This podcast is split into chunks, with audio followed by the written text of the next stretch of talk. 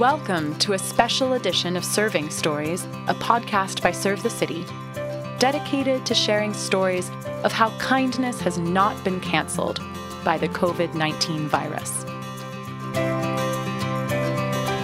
I'm your host, Ani Deal.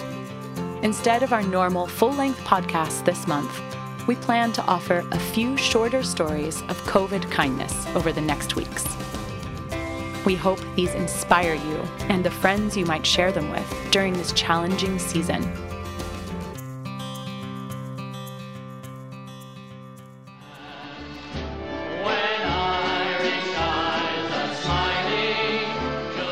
What is more Irish than a good old pub sing song in the Temple Bar district of Dublin?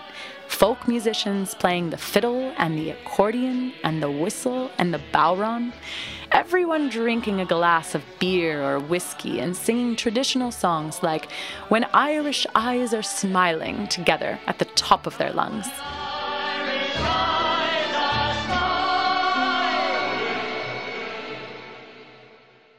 But with safety measures in place to prevent the spread of the COVID 19 virus, the bars and restaurants of Temple Bar and throughout Dublin are deserted.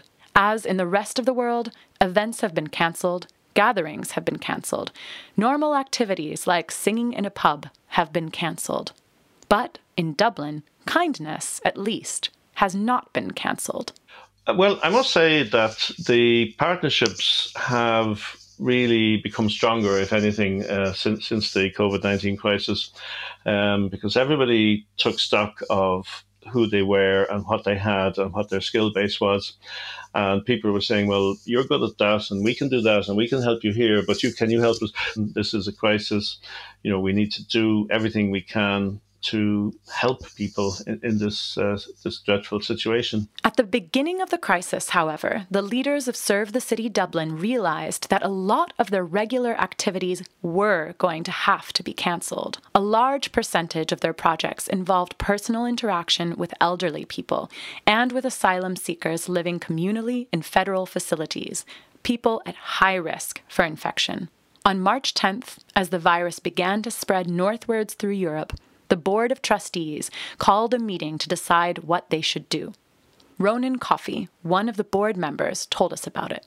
So we decided to immediately halt all our SERV projects, our, our DIY projects, our, our befriending projects, uh, in the interests of, of clients and, and volunteer safety. Um, now, we weren't quite sure at that stage what we were going to do. We knew we didn't want to stop doing everything. We knew we wanted to do something but we, we, we stopped existing projects just to draw breath and to make some decisions of how we go forward. Over the next few days, the board tried hard to figure out how to keep kindness from being cancelled. Their first thought was that they would like to at least keep in contact with some of the vulnerable people they had been helping through what they called virtual befriending. We thought originally that it would be just with our existing clients and probably that our existing volunteers who would know something, you know, that they've done DIY projects could, could make contact with them, you know, probably by phone, just to give them a, a phone call and say, you know, how are you doing? Are, are you okay? Um, and just to make contact with them. Um, that has has morphed, and Edwina will tell you more about that. It's got a bit more detail, and there's other nuances. On St. Patrick's Day, March 16th, only a day after they had made this decision, one of the board members, Edwina Duart, let the team know about a new volunteering opportunity. Edwina, as well as being on the board of Serve the City Dublin, has been the manager of Dublin City Volunteer Centre for the past 10 years, one of four such centres in Ireland one of the avenues that opened up, uh, and this came through my work in the volunteer centre, was that the HSE, which is the Health Service Executive, so the National Health Service in Ireland, they were opening a number of COVID 19 testing centres and one of them that they were opening in South County Dublin, um, they needed somebody to mobilise volunteers, manage them on site, and also assist with some of the documentation that would be required, such as risk assessments, etc. Not only were the health service executive asking for volunteers to serve on the front lines, they needed them mobilised in record time. A day and a half. Actually, we had a day and a half. we basically were asked on St. Patrick's Day, and we had just over one day's notice. That was a Tuesday. It was opening on the Thursday. And so we had to get volunteers in place um, for that very first weekend. So because it was quite new, um, in terms of who we might send out, um, I knew that I could turn to serve the city.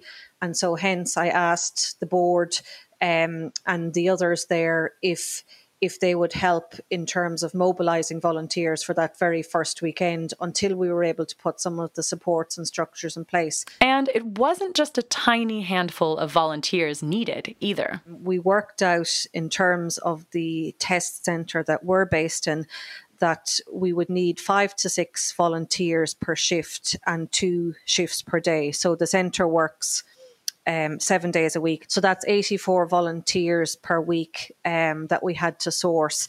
And over the first couple of weeks that we have been involved, approximately 40 volunteers um, have helped out. And as I say, um, several volunteers have been repeat volunteers and a number of volunteers, including from Serve the City, um, have just continued to come back. Clearly, working at a COVID testing site is not a volunteering opportunity for the faint hearted. Obviously, there's um, I suppose a, a, small potential risk there, although we have done comprehensive risk assessments. Um, but I think people are just so willing to to put themselves out there on the front line. I mean, literally, they were putting themselves in harm way. Yes, I mean, they had protective, uh, they had visors, they had masks, they had gloves, etc. But still, they were obviously at the cold face in um, interacting with people who you know, the, the majority of would have the COVID 19 virus. We were pretty curious to meet the kind of person who would sign up for a project like this. So, my name is Anne Marie Stone. Um, I'm connected with Serve the City. I was helping out with coordinating um, of some of their projects. I've only been with them for a couple of months, and uh, that's how I ended up with them. Anne Marie was one of the people who signed up on the day after the St. Patrick's call. She has gone back many times since and is now one of the team leaders on the project. Um, about five times a week, um, about five days a week. I'm also working from home, so I have to obviously make sure that um, my work is, is done and doesn't suffer in the meantime. It's a mobile testing centre, and as people drive up for their test, the security guards check them at the gate, and they must have this unique identifier to be allowed in. So once once they're allowed in, we then just direct them to a car park space. We're given a list of forms with the appointments and the biodata, so we have to go over and hand a pack and ask people to put on a mask, and then we take uh, uh, data from them and confirm the data that we have on the sheet. So we greet them and take their names, introduce ourselves, and we get their form to take some information from them. A lot of people coming in are either, you know, quite worried, quite scared. Everything is very unsure. And coming into that environment as well, I can't imagine coming into that while sick or potentially having um, the COVID 19 virus because you you drive into a car park and we're wearing you know gloves and masks and there's tents set up and it's all very uh, surreal. So, some parents would come and they'd have their kids in the back of the car because they couldn't leave their kids at home. And, you know, our volunteers were saying that when they, they, they drove in and, and the kids saw the people in masks and with the, with the gowns and the hoods, some of them began to scream and cry. It was a frightening experience. As Anne Marie recounts, it can be a surreal and sometimes disturbing experience for the volunteers as well. One particular one that sticks in my mind is a large transit van uh, came into the car park. There was an elderly man driving, and he pulled in and stopped. Um, I was uh, acting as team leader on that day, so the man got out of the van and then went around to the back of the van. The volunteers were shocked as it had been made clear to people that no one was supposed to even roll down their window all the way, let alone get out of the vehicle. So, um, one of the other volunteers that was with me that day went over to assist because the man had opened the back door of the van wide open and they were all looking inside the back of this van. I kind of stood back and just, you know, from a distance observed what was happening. The person being tested was actually in the back of the van sitting in an armchair and he was so unwell he couldn't he couldn't get up, he couldn't get out of the van. Um, he wasn't able to sit in the front. Um, he had to be put in this this armchair in the back, um, and he just looked so sick. Um, it was really quite sobering to see. Of course, most of the people coming to the testing site were feeling unwell, but this was the first time the volunteers had seen someone with such advanced symptoms. A lot of people that come in, you know, they look um, you know, a bit sick. They look fluey. They look like they have cold symptoms. You know, there's different things you see, but oh, this this particular gentleman looked, this man looked like he should be in a hospital already, and so that's probably the um the the biggest one that sticks in mind.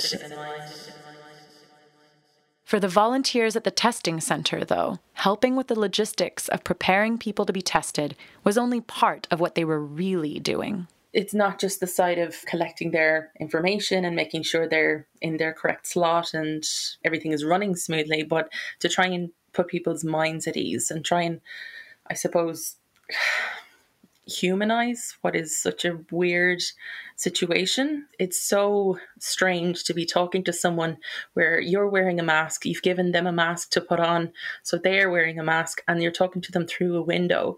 So there's a lot of barriers there between you and them to start with. And I guess it's just trying to find ways to to normalize a very strange situation. Anne Marie described for us one of these times. Another day, a lady pulled in and um, I was doing meet and greet. Um, I went to take her information, gave her her pack with her mask and everything. And when I came back to take her information, she was visibly just trembling and you know, tripping over her words. And, you know, she was obviously just very, very nervous. So, um, we started into it, confirmed her information, and you know just tried to um, reassure her again that you know everything was okay. Um, and it turned out she was a cabin crew for quite a big airline, and so at the time we were taking their travel history and she started to list off all the places she'd been in the last month and as she went on she just i think got more and more frantic in her own mind that you know remembering oh my god i was there i was there i was there. Um so again it's it's difficult in the moment because you're thinking, oh, this this poor person has been to all these places, and some of these places have quite high counts of infection at the moment. But at the same time, you know, trying to make them feel comfortable, make them feel safe, and you know, just have a conversation about that. So little things like, oh, you, I've never been there. It's like after this is all over, I'll have to book a holiday. Um, little things like that. So in the end, it was actually I suppose one of the nicer situations. She um, just thanked me for for letting her rant. Um, she had a family at home that she'd been isolating herself from, so it was very nice to to be told that I made at least a little bit of a difference um, on that day.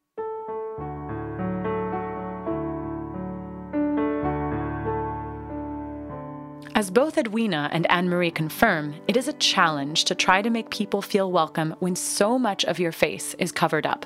But the volunteers have found that when Irish eyes are smiling, they are able to communicate calm. But I think in terms of just being able to, you know, greet somebody by name and just kind of reassure them, smile. Obviously, we're wearing masks, but I think they can still see, you know, whether somebody from your eyes are smiling or not, and just provide that little bit of, of assurance to people. Personally, um, I find that when you use someone's name, it just adds a personal element straight away. Using someone's name, you know, immediately kind of builds a little bit of a bond. You tell them your name, um, you know, you smiling. I know it sounds silly because we're all wearing masks and you can't see our faces, but um, even there was a couple of days it was very very sunny and I had sunglasses on, but I'd move the sunglasses so that at least someone can see your eyes and you can tell if someone is is you know smiling and welcoming and you know try and keep I guess, kind of an, an upbeat tone when you're talking to them. I think that's been one of the really positive things that we've been able to do. Sometimes in volunteer management, we talk about what's called the luxury of focus. And that means if you have an extra team of volunteers in that they can sometimes lift the burden of, um, say, the frontline staff and just be able to provide that little bit of focus, that luxury of focus um, on, on, people that we are serving. And I think I think that's what we've been able to do. It's not very big, but I think it does make a, a small difference to people.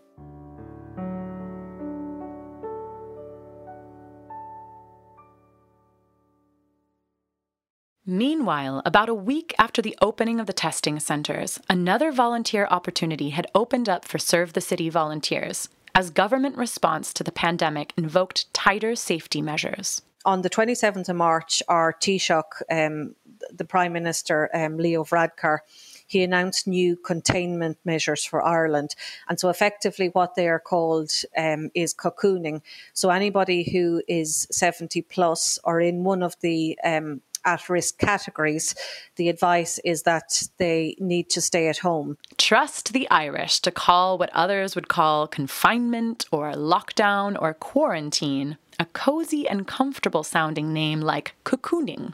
However, not all of these at risk people had family or neighbours to help supply their needs during their time of cocooning. So, in line with that announcement on Friday, the 27th of March, on the Monday, uh, the 30th of March, these call centres opened up right across Ireland in each local council. And so, if somebody is cocooning, um, they can ring their local authority, their local council, and basically explain their cocooning, they need their fuel or they need their prescription or their shopping.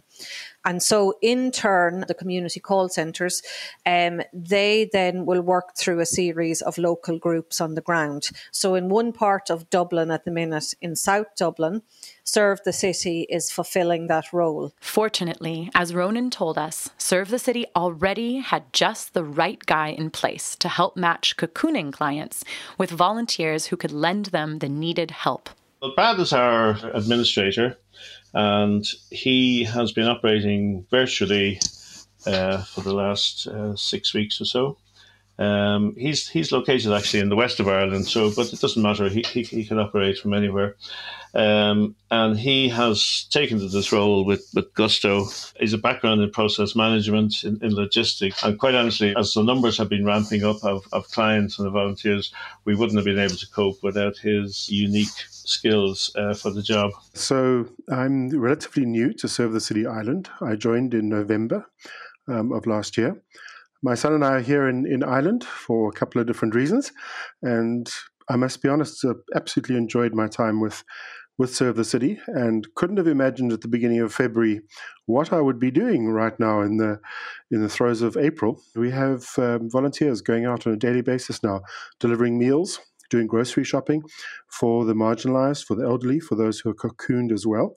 And we, we we're doing well and we're picking up a lot of clients and helping a lot of people. So still very much in the administration and coordination role, but it's it's growing by the day and I'm loving the challenge. This is Brad Wilmot, who, like Edwina, found that in order to meet this new challenge, he needed not only to mobilize their present Serve the City volunteers, but also to put out an urgent call for new ones. We realized earlier in the course of this week, early part of April, that we were going to, to have a situation where our demand was going to exceed our supply, so to speak. And so, through the different volunteer centres within Dublin, we were able to recruit um, in fact, just over 100 volunteers in a matter of four days. We expect that to increase. Our pipeline at the moment is possibly an additional 200 in the next few days. So, quite possibly from a new volunteer perspective, by middle of next week, close to 300 new people. Even though Brad is living on the other side of the country now, he finds that he is able to assure frightened people that help is only a phone call away. And my role is really to contact some of them and to say, you know, what can we do to help? What is it that you need? I remember last week speaking to one of our first new clients. Her husband had just been released from hospital. He had a, treatment for cancer. Obviously, absolutely terrified because his immune system was, was so weakened by his whole journey. And there's a situation saying, she didn't want to leave the house. She was scared about meeting people, who to trust, you know, what, what would happen? What were the protocols? Would you have to let people into a house or not? And it was just fantastic to be able to say, don't worry, we'll sort it out for you. And I managed to find one of our regular volunteers who I've known from our DIY projects, allocated um, our, our, good volunteer to this lady. And within a day, she was, was smiling and happy. And indeed, um, our volunteer was kind enough to even go out to one of our specialist supermarkets here in Ireland and to actually pick up some, some special grocery items for the new diet that our client is on following his cancer treatment. Brad is also responsible for thinking through how to apply protocols laid down by the health service and to communicate these to the volunteers who are helping. Things like social distancing in the shops and with the clients, wearing gloves, using new grocery bags, and so on. Sometimes developing these systems is quite complicated. For instance, how to develop a good payment protocol for clients who don't have debit or credit cards and must use cash. Because of the vulnerable situations surrounding people who are cocooning, all of these safety precautions are doubly important. It's very poignant today for me because we have indeed had our first client who was diagnosed just this week with COVID 19. So it was very sobering for me to speak to that client on, on the phone and to hear how distressed she was. And at the same time, to think, gosh, what do we do now? So everything that is happening, certainly from my perspective, from a coordination um, point of view, has been having to think about if I was in that situation, what would work or what wouldn't work, and how would I feel as the shopper, and how would I feel as as the client. And just as with the volunteer role at the COVID testing center, there's a lot more going on than a simple exchange of goods and services. One of the interesting things is that um, the group of clients that we've got right now are not necessarily tech savvy.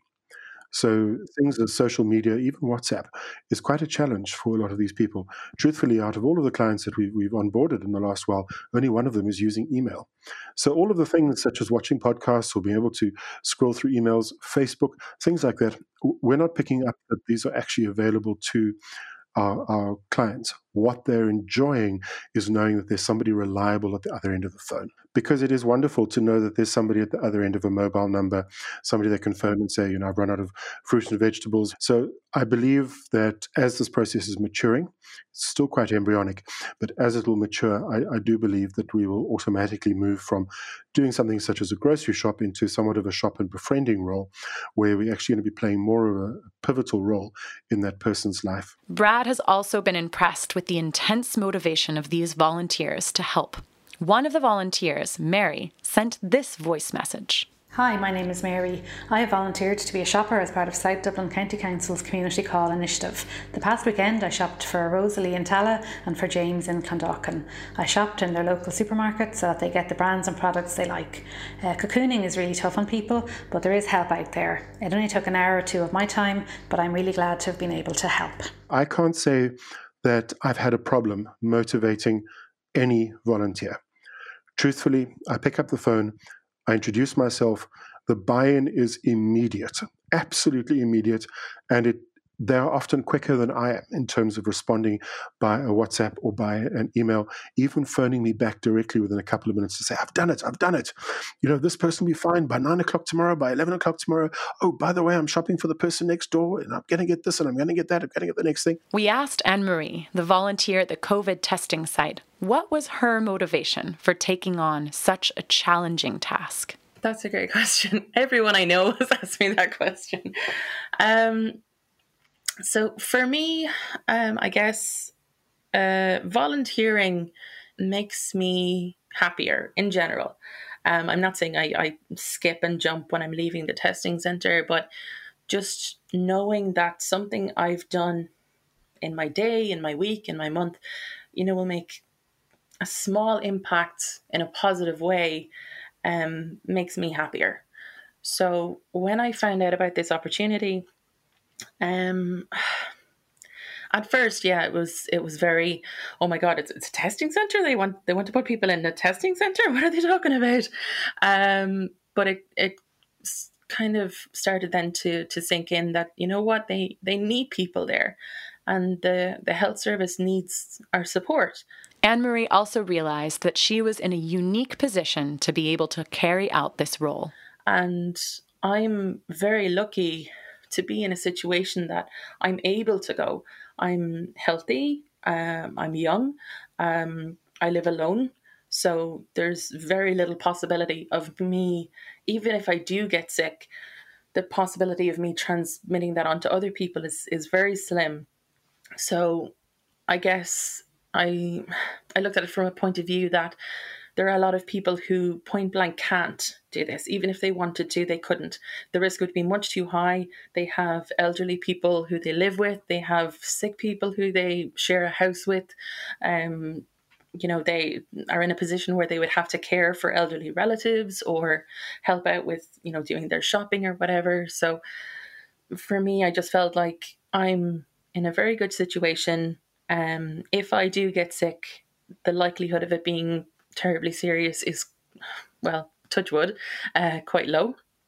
And if I do get sick, the chance of me uh, transmitting that on to someone else is also quite low. And just as the volunteers are bringing support to those who suspect that they have the disease and meeting needs for social contact among the elderly, Anne Marie finds that volunteering is helping meet her own needs to connect with others. As I said, I live alone and I've been isolating, and it means that I can go and talk with the other volunteers and the nurses and you know meet with people safely with all of our PPE on and have a cup of tea and have that social element that you know I, I can't really have in another way right now. So yeah I'm definitely getting something out of it. Probably some days more getting out of it than I am putting in. So there's a selfish element too I doubt most of us would describe what Anne Marie is doing as selfish, but it does go to show that the benefits of volunteering, even under these crisis conditions, are not all one sided. This is what Brad had to say at the end of his interview when we asked him, as we always do, if there was anything else he wanted to say. I'd like to say thank you. And I mean that because I'm in a situation where I'm trying to learn about a new country and trying to raise my son into a new culture. And I honestly could not think of a better and more rewarding way to learn about the Irish, about the way of life in this beautiful country, and at the same time know that I'm helping people. And gosh, what else could you wish for? Um, arriving in a country and trying to make your way and, and get to know people and learn about people. And for me, that's that's been a gift. I thank all of the directors of Serve the City and Ireland because they've allowed me to, to, to stretch my wings and, and, and to contribute as much as I want to, to work as hard as I've wanted to work. But it's a beautiful, healthy relationship where I put in and the directors have put in. And truthfully, it goes beyond that to say this is what the volunteers and the clients have put in. And for me to have found such joy and such reward at a point in my life where I'm leaving one country and trying to make a life in a second country, that for me is a gift which is unparalleled.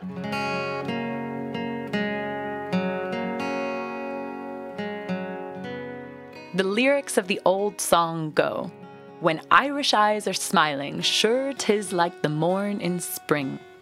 This spring, as the people of Dublin face the pandemic, part of what will bring them through to the other side are the smiling eyes of volunteers for whom kindness has not been cancelled.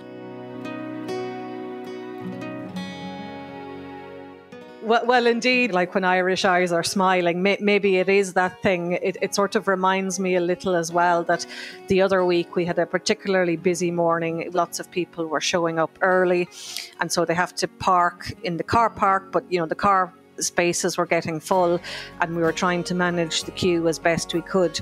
Then one of the security guards called me over and there was three young boys at the gate. Normally people would come in the car but occasionally people come on foot. But anyway there was three boys at the gate and two of them had an appointment. One was 9 and one was 16 and they were with their 18 year old brother. Their parents were both in hospital after having tested positive for, for COVID 19. And so the 18 year old was bringing his two brothers to be tested. But one of them, who was nine, it was his birthday that day. And so obviously it's a very surreal situation, but he was so brave. So we brought them over. Again, obviously they can't park, they're on foot. So we have to sort of put them in this little special marquee until they can be called into the tent on foot. But the little boy, just as he was going into the tent, the nine year old, we all sang happy birthday for him. And I think, you know, it's just sort of small little things like that. So, in a way, as you might say, you know, the Irish eyes are smiling, or at least we try to bring some sense of, I think, humanity into it all. I have to say that one thing struck me when I arrived in, in Ireland, and that was the kindness and the benevolence of the Irish. And I can say to you, eight months later, in this beautiful country, that is what I'm still seeing in the nation of Ireland.